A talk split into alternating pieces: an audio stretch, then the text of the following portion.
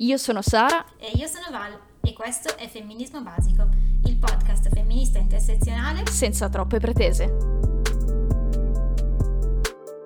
Ciao raga, benvenuti anche questo mese nel nostro salotto di Femminismo Basico. Io sono Sara Aurora Ciminiello e come ogni mese sono insieme alla mia compagna di merende Valeria Savatteri e vi accogliamo qui, in questo spazio tutto nostro, dove discutiamo di femminismo in modo semplice, attraverso le nostre esperienze personali, ma anche attraverso la cultura popolare, come per esempio libri, film, attualità o serie TV. Lo chiamiamo salotto, ma in realtà vorremmo tanto che fosse la spiaggia di femminismo basico, visto anche le temperature desertiche degli ultimi giorni. Ma noi non molliamo un cazzo e siamo qua a registrare anche con il caldo, anche se onestamente vorrei mettere la testa tipo nel freezer o registrare con, sai, col ghiaccio in testa come i bambini quando si fanno i bernoccoli. Sì, o quando stai tipo male coi denti. Esatto! Però in testa.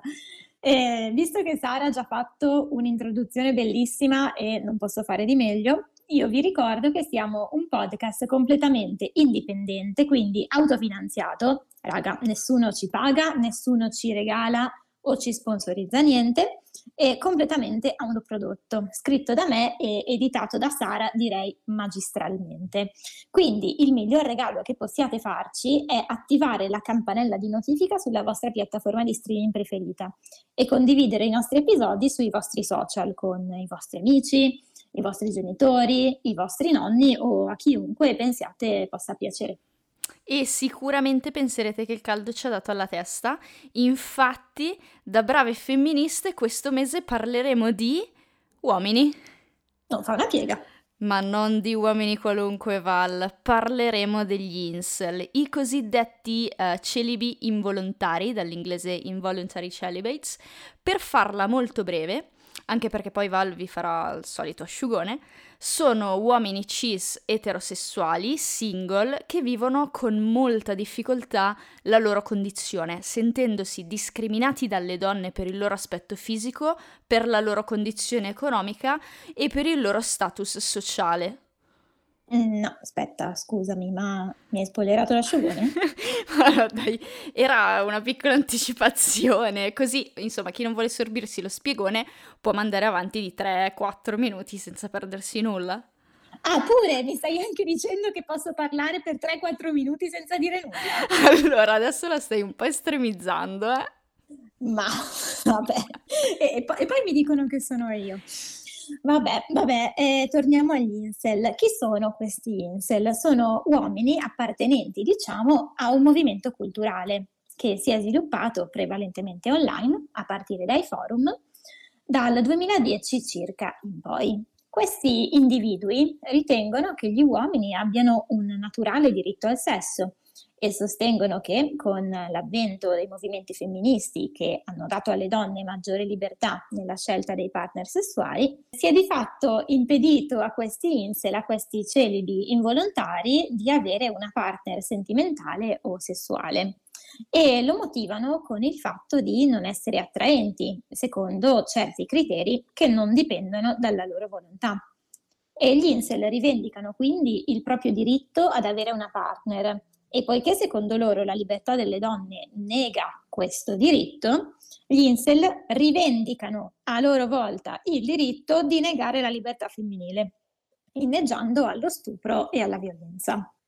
Che poi, raga, a me sembra una cosa naturalissima, perché tralasciando per un momento tutte le donne che non sono attratte dagli uomini, il resto è la selezione naturale all'opera, cioè semplicemente la legge di Darwin. Si chiamano involontari come se non avessero un minimo controllo sulla faccenda, ma io sfido qualunque donna a uscire con un uomo che ha idee del genere, a parlarci 10 minuti e non scappare via a gambe levate. Cioè, a una certa penso che ti salga proprio un meccanismo di autoconservazione davanti a soggetti del genere. Loro però sostengono di no, Val, che le donne sono frivole, cercano sempre un solo tipo di uomo a discapito dei bravi ragazzi.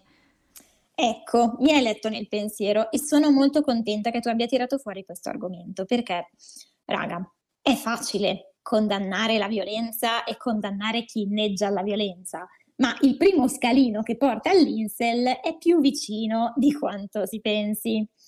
Il primo scalino è quella che qui a Femminismo Basico chiamiamo la sindrome del bravo ragazzo, che dice: se io ti tratto bene, se ti tratto con rispetto, se ti accompagno a casa, se ti offro da bere, allora tu mi devi dare qualcosa in cambio, nello specifico del sesso. E questo tipo di discorsi è davvero molto, molto, molto comune. Non serve andare, per esempio, nei gruppi Telegram o nei forum per sentirli o nel deep web. Cioè, basta solamente andare al bar, in palestra o, che ne so, parlare con le proprie amiche per sentirsi dire dei discorsi del genere. E senza andare troppo lontano, ognuno di noi conosce sicuramente qualcuno che ragiona in questo modo, perché loro, cioè, capito, rispettano le donne, cioè siamo noi le ingrate che non gli diamo nulla in cambio. Val, mi viene in mente l'esempio di questa mia carissima amica con cui sono uscita a fare ape, che mi ha raccontato di un suo appuntamento dove in pratica lei stava uscendo con questo tizio che in realtà non le interessava, quindi erano usciti così tanto per... Okay. Si era fatta una certa... A un certo punto questo tizio fa: senti, io me ne andrei a casa, cosa faccio? Ti aspetto oppure no? E questa mia amica fa: no, guarda, aspettami ancora una mezz'oretta, che doveva fare delle robe in questo locale, parlare con una sua amica, non ho capito troppo, vabbè, comunque aspettami. Lui l'ha aspettato per 45 minuti, fai, e alla fine per questa attesa ha fatto capire alla mia amica che si aspettava di essere in qualche modo risarcito del tempo perso con, appunto, del sesso. E la mia amica, quando mi ha parlato di questo episodio, ha detto che in effetti forse, nel senso, magari avrebbe potuto, non lo so, dare qualche segnale sbagliato e quindi quasi si sentiva in difetto. E gli ho detto no, assolutamente. Uno, perché anche fossi anche nel bel mezzo di un amplesso, nel momento stesso in cui dici no è no, ma perché non è niente dovuto, minimamente, e quindi anche in quel caso lui poteva aspettare anche 43 anni, comunque non gli sarebbe stato dovuto niente, ma siamo fuori di testa. E poi lei... scusami, cioè lui se non aveva voglia di aspettare poteva tranquillamente prendere e andarsene a casa, cioè... Ma infatti anche perché lei non era minimamente obbligata poi a fare sesso con lui. E la cosa peggiore è che lei si sentiva in colpa a raccontarmi questa cosa. E io ero lì tipo no, ti prego, no.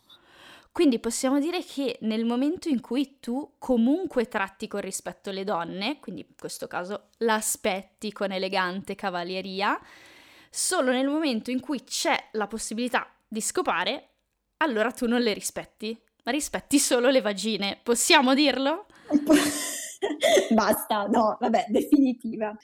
Ma torniamo ai nostri incel. Quando Sara ed io abbiamo deciso di approcciarci all'argomento, abbiamo deciso, come di nostro solito, di fare le cose per bene e studiare il fenomeno da vicino. Ed è necessaria una premessa fondamentale.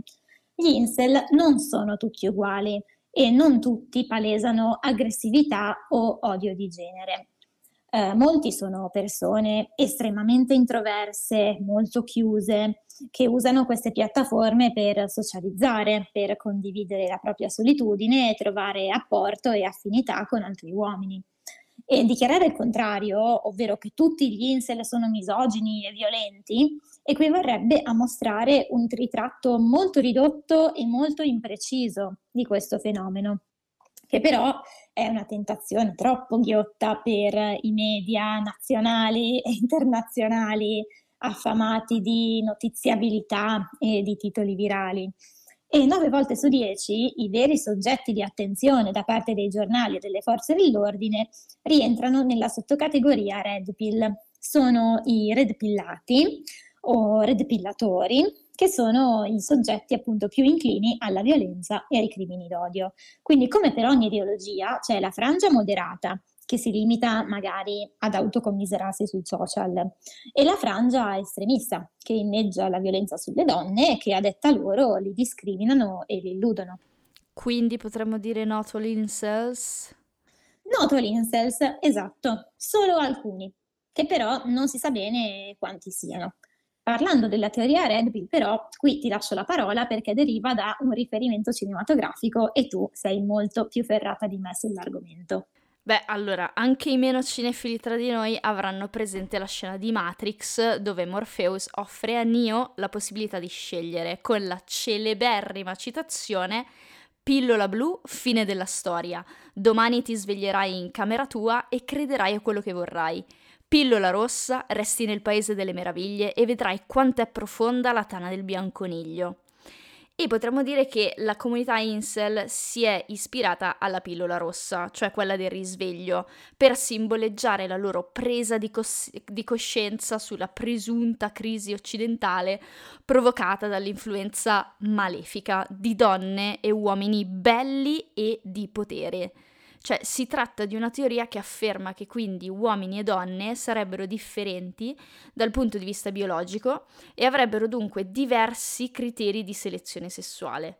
E questa differenza causerebbe una grande sproporzione di possibilità a vantaggio delle donne, le quali negli ultimi anni sarebbero molto più libere di trovare partner che assecondino i loro gusti. Una cosa che mi sembra assolutamente normale e assolutamente fisiologica. Coloro che aderiscono a questa teoria fanno spesso riferimento a studi scientifici che hanno ottenuto credito, come per esempio diversi studi tra il 2015 e il 2019 sull'app di Tinder, che dimostra come gli uomini mettano like a una gran parte delle donne, mentre le donne solamente a una gran piccola parte degli uomini, essendo dunque più selettive nella scelta del proprio partner. Esatto, e andando nello specifico, perché a noi femministe basiche piace andare nello specifico, abbiamo recuperato gli studi che i forum incel italiani, principalmente il forum degli incel su Forum Free e il blog Il Redpillatore, riportano come prova inconfutabile di questa teoria del complotto. Quindi ci siamo fatti un bel giro in questi bei forum. Nel fango. Madonna. Andiamo, noi ci sporchiamo le mani, capito?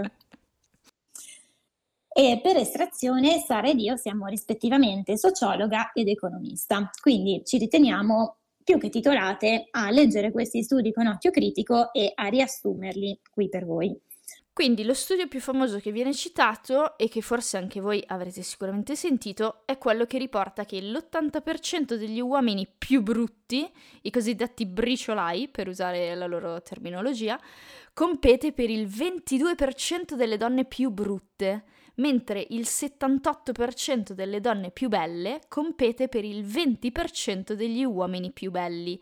Cioè, non si tratta di uno studio accademico, ma cioè proprio di una ricerca fatta da un frequentatore di un forum incel negli Stati Uniti, che desidera chiaramente rimanere anonimo, e poi pubblicata sul giornale online Medium. Questa persona ha calcolato queste statistiche date intervistando le donne che mettevano like a un falso profilo su Tinder che lui stesso aveva creato, chiedendo loro quale fosse la percentuale di uomini a cui avevano messo like su tutti i profili che avevano visualizzato su Tinder. Ma quante donne avrà intervistato questo paladino della giustizia maschile, questo eroe, questo D'Artagnan dei tempi moderni, un campione esorbitante, una corte di ben 27 donne? Allora, rido già. La mia prof di statistica la sento già che sta urlando. Tralasciando la validità scientifica di questo studio, tra molte virgolette, capiamo bene che un campione di 27 donne non è per nulla significativo, perché per produrre risultati generalizzabili e quindi avere valenza statistica, un campione dovrebbe rappresentare uniformemente le stesse caratteristiche della popolazione di riferimento, per consentire appunto di effettuare inferenze statistiche. Un'inferenza è semplicemente una frase che dice: se il mio campione si comporta così, ho abbastanza elementi per dire che tutta la popolazione di riferimento si comporta nello stesso modo. E quindi dovrebbe trattarsi di un campione molto grande, parliamo di centinaia, se non di, per non dire migliaia di casi esaminati, oppure un campione selezionato completamente a caso. E in questo caso, nel caso di questo studio, di questo sondaggio, impatta anche il bias della desiderabilità sociale, in inglese il social desirability bias, ovvero un fenomeno per cui le risposte a un sondaggio sono falsate, poiché gli intervistati hanno la possibilità di dare risposte che sono considerate socialmente più accettabili rispetto ad altre. E se qualcuno, nello specifico un ragazzo con cui abbiamo appena matchato su Tinder, che ci piace esteticamente, se ci abbiamo appena matchato, e con cui speriamo di uscire, se ci chiede quanti profili abbiamo messo like, beh, tenderemmo a ridurre di molto il numero per far apparire appunto questo match come un'occasione che non deve sprecare. Gli altri articoli citati con maggiore frequenza dalla frangia Red Pill sono quelli di Tyson et al., che nel 2016 dimostrava che, impostando come località Londra e New York e mettendo like a tutti i profili nel raggio di 100 miglia, per un totale di 500.000 di profili, gli scienziati hanno osservato che la donna media ottiene un numero di match che è 15.4 volte quello ottenuto dall'uomo medio. E arrivati a questo punto dello studio, la maggior parte dei frequentatori dei forum Incel gridano allo scandalo e chiudono subito l'articolo per scrivere commenti amareggiati su internet. Ma procediamo invece con la lettura. Scopriamo infatti che i profili maschili sono molto meno curati e che piccoli accorgimenti possono fare una grande differenza, soprattutto in questi profili. Per esempio, aumentando da 1 a 3 foto, i profili femminili in media ottengono il 37% di match in più. Quelli maschili in 4 ore di utilizzo passano in media da 44 match a 238. Questo, secondo gli autori, è dovuto al maggior timore delle donne di essere ingannate, oltre alla propensione a cercare quante più informazioni possibili su un potenziale partner. Cioè, in pratica, se procedessero a leggere l'articolo, le loro possibilità di match aumenterebbero del 540% e quindi le loro possibilità di avere un appuntamento. Cioè, raga, ci scommetto quello che volete che ognuno di noi ha almeno 3 foto di sé in cui si piace, in cui è venuto bene. E peraltro un altro punto importante è la bio, cioè senza bio i profili maschili ottengono in media 16 match in 1 ora di utilizzo. Aggiungendo una bio generica, possiamo dire, questa cifra aumenta di quasi 4 volte fino a 69 match all'ora. Quindi in definitiva gli autori concludono che le donne sulle app di incontri tendono a filtrare a monte i loro potenziali match, mentre la controparte maschile tende ad usare i likes in una maniera non selettiva, quindi un po' tipo la famosa pesta a scrascico, e a filtrare i loro match a valle, quindi successivamente, quando il match ormai ciao è già avvenuto. Questi non sono gli unici studi sul tema, sicuramente ce ne saranno di più recenti ed aggiornati, ma abbiamo voluto riportarvi proprio questi perché sono quelli che abbiamo trovato citati più di frequente nei forum e quindi quelli che hanno avuto il maggior impatto nel costruire l'ideologia di queste comunità online. Ma quindi noi femministe basiche che cosa abbiamo imparato? Per prima cosa, raga, che in statistica le dimensioni contano. Val. Le dimensioni del campione. Che cosa hai capito? Certo. Poi mi dicono che sono io. E seconda cosa, che è importantissimo verificare le informazioni alla fonte ed avere una certa dose di spirito critico nell'interpretare questo tipo di studi che hanno una forte valenza sociale. Allora, da sociologa sono convinta che una base di statistica che vada un po' oltre il calcolo della media in quinta elementare sia necessario, ancora di più quando ci sono movimenti ideologici, politici, che si basano proprio sull'interpretazione di studi scientifici. Cioè, se non ho i mezzi per comprendere uno studio del genere, o peggio, non ho neanche la voglia di andarmelo a cercare per verificare in prima persona come sono stati raccolti i dati, cosa lo studio dice, no, non potrò fare altro che affidarmi alle interpretazioni di altre, a tipo dei premasticati, che potrebbero essere anche molto faziosi. E quindi abbiamo visto che questi studi molto probabilmente non portano nella direzione che gli incel sostengono. Però ovviamente se volete portarci altri studi a riguardo, magari un po' più recenti, scriveteci pure su Instagram e li leggeremo volentieri. Ma anche se dovessero dimostrare in maniera inconfutabile che le donne sono molto più esigenti degli uomini nella scelta di un partner, io francamente non so cosa ci sia di male. Cioè, lo capisco anche biologicamente.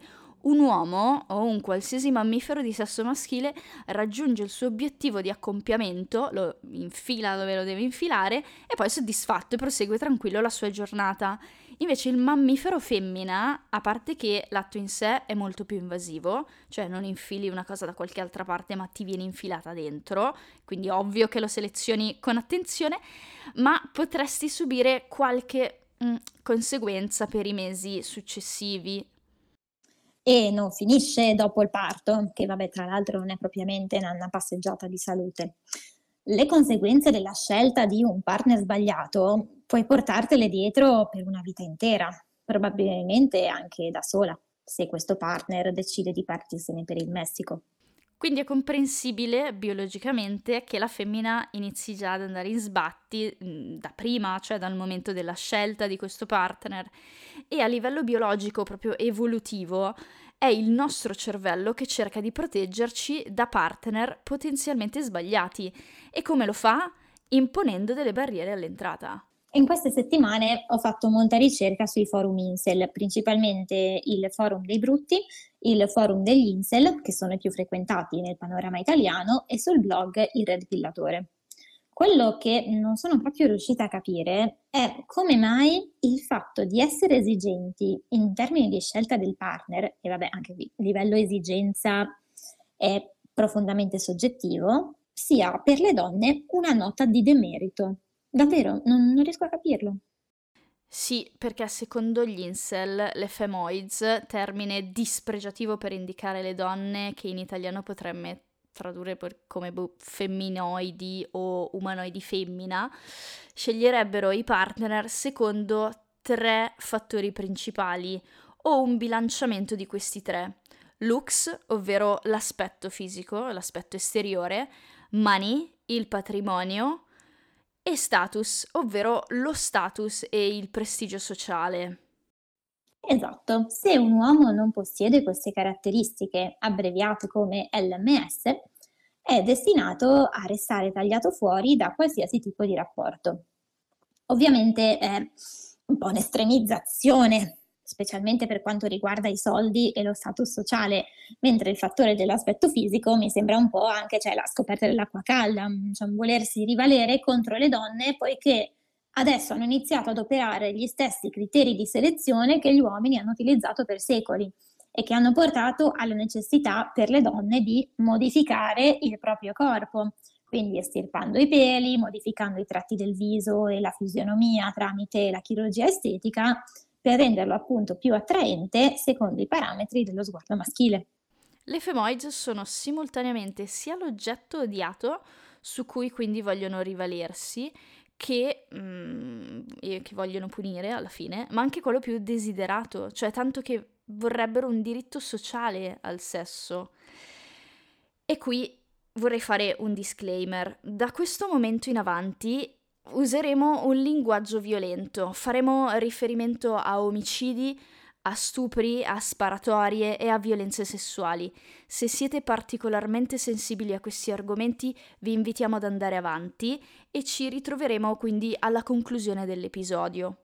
Quindi, come dicevamo, questa ideologia delirante, purtroppo, ha causato anche drammatiche stragi, la più eclatante delle quali è stata compiuta da Elliot Rodger in California nel 2014, portando alla morte di 6 persone, al ferimento di altre 22 ed infine al suo suicidio. Roger aveva spiegato le sue azioni in un manifesto di 140 pagine mandato a diversi conoscenti e poi condiviso online nelle ore precedenti la strage, in cui esprime il suo odio contro le donne e la sua frustrazione per essere di base ancora vergine, giustificando quindi il suo gesto come una sorta di rappresaglia, come il giorno del castigo, the day of retribution. Sono venuta a conoscenza della strage di Elliot Rodger, anche conosciuta come la strage di Isla Vista, attraverso un episodio di Demoni Urbani e qui, se siete appassionati di true crime, ve lo consiglio davvero con tutto il cuore. E tra l'altro Francesco Migliaccio è un host fantastico, ha una voce vero, assolutamente sì. E chi era Rodger? Era il figlio di un regista inglese e studiava all'Università della California di Santa Barbara, quindi non era proprio l'ultimo dei pirla, ecco. Un ex adolescente difficile, aveva un canale YouTube in cui si lamentava della sua solitudine e di come fosse continuamente ignorato dalle donne. E proprio il giorno prima della strage pubblica sul suo canale un video intitolato appunto The Day of Retribution, che ho provato a tradurre nel modo più fedele possibile all'originale e che adesso Sara reciterà per voi. Domani sarà il giorno del castigo, il giorno in cui avrò la mia vendetta contro l'umanità, contro tutti voi. Per gli ultimi 8 anni della mia vita, sin dalla pubertà, sono stato costretto a patire una vita fatta di solitudine, rifiuti e desideri insoddisfatti, tutto perché le donne non sono mai state attratte da me. Le donne hanno dato il loro affetto, il loro sesso e il loro amore ad altri uomini, ma mai a me. Ho 22 anni e sono ancora vergine. Non ho mai baciato una ragazza. Ho frequentato il college per 2 anni e mezzo, anzi, forse di più, e sono ancora vergine. Non è giusto. Voi donne non siete mai state attratte da me e non capisco perché voi donne non siate attratte da me. E io vi punirò tutte per questo. È un'ingiustizia, un crimine, perché non so cosa non vediate in me. Io sono un ragazzo perfetto e invece voi vi gettate ai piedi di quegli uomini odiosi anziché ai piedi del sottoscritto, il supremo gentiluomo. Vi punirò tutte. Nel giorno del castigo irromperò nel campus dove stanno le ragazze più belle dell'Università di Santa Barbara e massacrerò ogni biondina viziata, ogni fighetta di legno che troverò lì dentro. Tutte quelle ragazze che ho desiderato così tanto e che mi avrebbero rifiutato come un paria se avessi mai fatto un avanzo sessuale nei loro confronti, mentre si gettano tra le braccia di quei bruti ignoranti. Sarà bellissimo massacrarvi tutte. Sì, vedrete che in realtà sono io il migliore, il vero maschio alfa. Sì. E dopo che avrò annientato ogni singola ragazza del campus di Santa Barbara, me ne andrò per le strade di Isla Vista e ucciderò ogni singola persona che incontrerò, tutti quei ragazzi popolari che vivono vite così lussuose ed edonistiche, mentre io ho dovuto marcire in solitudine per tutti questi anni. Aiuto, io sono agghiacciata. E vabbè, tu sei stata bravissima, ovviamente, e mi fa veramente specie pensare che nelle comunità incel più estreme quest'uomo è considerato come un santo martire. Dire che ho i brividi è riduttivo perché ho proprio lo schifo. Inoltre il suo manifesto è ancora peggio perché racconta il suo mondo ideale in cui le donne vengono sottoposte a stupri di massa e lasciate morire nei campi di sterminio. E questo è solo un assaggio di quello che estremismi del genere possono portare, specialmente in un paese con un controllo sulle armi totalmente inesistente. Ci sono state però diverse stragi al di fuori degli Stati Uniti. come per esempio ad agosto 2021 a Plymouth in Gran Bretagna, dove un fanatico incel ha ucciso a colpi di pistola 6 persone, tra cui peraltro una bambina di 3 anni. No, terribile. E si tende a pensare che si tratti di estremismi lontani da noi, ma purtroppo si sono verificati dei fatti di cronaca di stampo incel anche nel nostro paese. In questi canoni sembrerebbe rientrare quindi anche il caso dell'assassinio di una coppia di Lecce, avvenuto il 21 settembre 2020 per mano di Antonio De Marco. Le vittime, Daniele De Santis ed Eleonora Manta, erano colpevoli di essere una coppia innamorata e felice. De Marco era amico e coinquilino di Daniele De Santis, invece chiaramente non lo era perché non riusciva a sopportare l'idea di essere da solo. Tra le frasi che gli inquirenti hanno trovato nel suo diario emerge il sentimento di disprezzo verso chi, al contrario suo, fosse riuscito a dar vita a una relazione di coppia, con inserti come «Perché nessuno mi ama? Qualcuno dovrà pagare». Inoltre, il 22 gennaio 2021 è stato arrestato a Savona un giovane di 22 anni, Andrea Cavalleri, per associazione con finalità di terrorismo e propaganda e istigazione a delinquere per motivi di discriminazione razziale aggravata dal negazionismo. Quindi, quest'uomo, questo ragazzo, non solo incitava, tra le altre cose, all'eliminazione fisica degli ebrei, incitava anche alla violenza contro le donne, perché tra i suoi obiettivi c'eravamo anche noi, le donne femministe. Infatti diceva: voglio fare una strage a una manifestazione di femministe, le donne ebree e comuniste sono i nostri nemici, le donne moderne sono senza sentimenti, bambole di carne da stuprare e poi sterminare. E chissà poi quanti altri ce ne sono. Sì, oddio, con il fatto che si tratta di correnti di pensiero che nascono su internet e sui social, quindi in gruppi molto chiusi, gli unici riscontri che hanno nel cosiddetto mondo reale avviene solo in occasione dei fatti di cronaca, che ci porta poi a rappresentare tutti gli incel come terroristi assetati di sangue delle vergini. E detto questo, vorrei anche consigliarvi dei video che ha fatto riguardo uno youtuber che si chiama Gematria, in una specie di categoria che si chiama Sottobosco, dove appunto troverete non solo la storia che abbiamo appena raccontato di Elliot, ma tantissime altre che riguardano lui praticamente, che si infiltra in questi forum, compreso anche il forum dei brutti, e tira fuori delle cose davvero orribili. Io non sono sempre d'accordo con quello che dice Gematria, ma il fatto che riesca a far venire a galla tutto questo schifo non è assolutamente da lasciare inosservato. Quindi possiamo dire che è assolutamente vero, cioè non è giusto rappresentare tutti gli incel come terroristi assetati di sangue, però non possiamo separare completamente l'estremismo incel dal sessismo quotidiano che è diffuso nella nostra società. Cioè, se ovviamente ci sono solo pochi estremisti favorevoli a costringere le donne alla schiavitù sessuale, una parte significativa e non trascurabile dell'opinione pubblica, ma pure di chi sentenzia proprio nel vero senso della parola, quindi in tribunale, continua ad essere convinta che le donne siano responsabili degli stupri, se al momento erano ubriache o se flirtavano. Cioè, queste cose sono collegate. La normalizzazione del sessismo di basso livello e delle molestie sessuali fa sembrare la misoginia estremista più accettabile per i giovani e per i soggetti particolarmente fragili quando poi la incontrano online. Esatto, mi sembra un messaggio sacrosanto. Quindi Val, possiamo dire, cosa abbiamo imparato? Allora, mettendomi il cappello dell'economista, potremmo riassumere che il corteggiamento eterosessuale da sempre risponde alla legge della domanda e dell'offerta, sia per le donne sia per gli uomini. Il problema risiede nel fatto che per secoli, se non per millenni, abbiamo avuto una situazione di mercato falsata che avvantaggiava sproporzionatamente il lato maschile.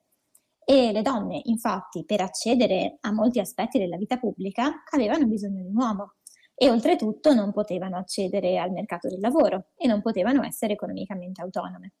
Con i movimenti femministi del Novecento siamo arrivati, per così dire, a togliere questi sussidi statali e siamo entrati nel libero mercato, ed il potere contrattuale delle donne sul mercato del corteggiamento è aumentato, portandole quasi al pari dei maschi.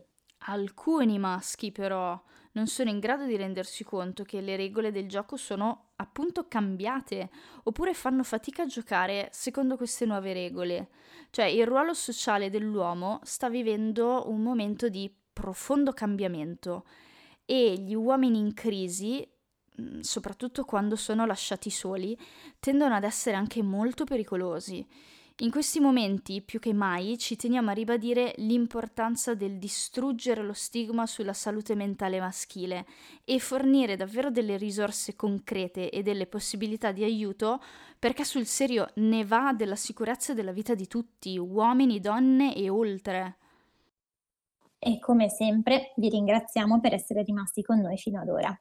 Questo è stato un episodio molto complesso, sia per la ricerca che c'è stata dietro, sia per i temi trattati, e speriamo di aver fatto un lavoro adeguato nel rappresentare le diverse sfaccettature del movimento Incel, quindi sia la frangia moderata sia quella estremista.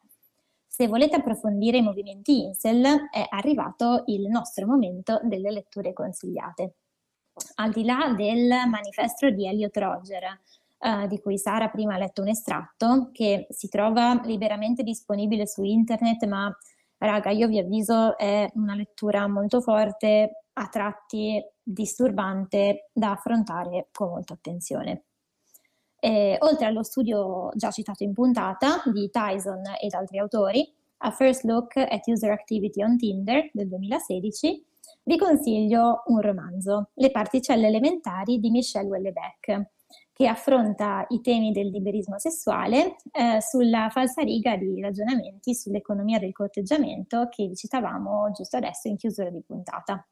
Se non l'avete visto, io vi consiglio caldamente il film Her, in italiano Lei, uscito nel 2014 e diretto da Spike Jonze.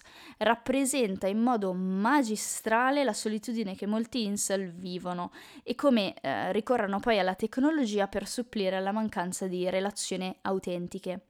Vi ricordo ancora di attivare la campanella delle notifiche sulla vostra piattaforma podcast preferita, di modo da non perdervi nessuna puntata di Femminismo Basico, perché noi ci rivedremo il 1 settembre, dopo direi una meritata pausa estiva, durante la quale creeremo e studieremo per portarvi contenuti ancora più croccanti per la seconda stagione. Come sempre, esatto, lasciateci tantissime stelline, tantissime recensioni su Spotify ed Apple Podcast, perché aiutano a rendere questo podcast più visibile a chi cerca contenuti femministi, un po' pirla, possiamo dirla, come questo podcast e come noi. Assolutamente. No, questa stagione è stata veramente qualcosa di pazzesco. Abbiamo totalizzato centinaia e centinaia di ascolti, tra l'altro senza pubblicizzarlo neanche tanto, che vuol dire che i nostri contenuti, per quanto sicuramente un po' amatoriali, per quanto imperfetti, comunque piacciono al pubblico e diciamo la gente ha fame di questo tipo di contenuti. Quindi non vediamo l'ora di ritrovarci a settembre nel nostro salotto di Femminismo Basico. E fino ad allora ci trovate ovviamente anche su Instagram. Io sono Valeria Savatteri, con me c'è Sara Aurora Ciminiello e vi aspettiamo alla prossima puntata. Ciao raga, e soprattutto buon'estate. Yes! Femminismo Basico è una serie podcast prodotta da Sara Aurora Ciminiello e Valeria Savatteri. Gli episodi sono scritti da Valeria Savatteri, editing e sound design a cura di Sara Aurora Ciminiello.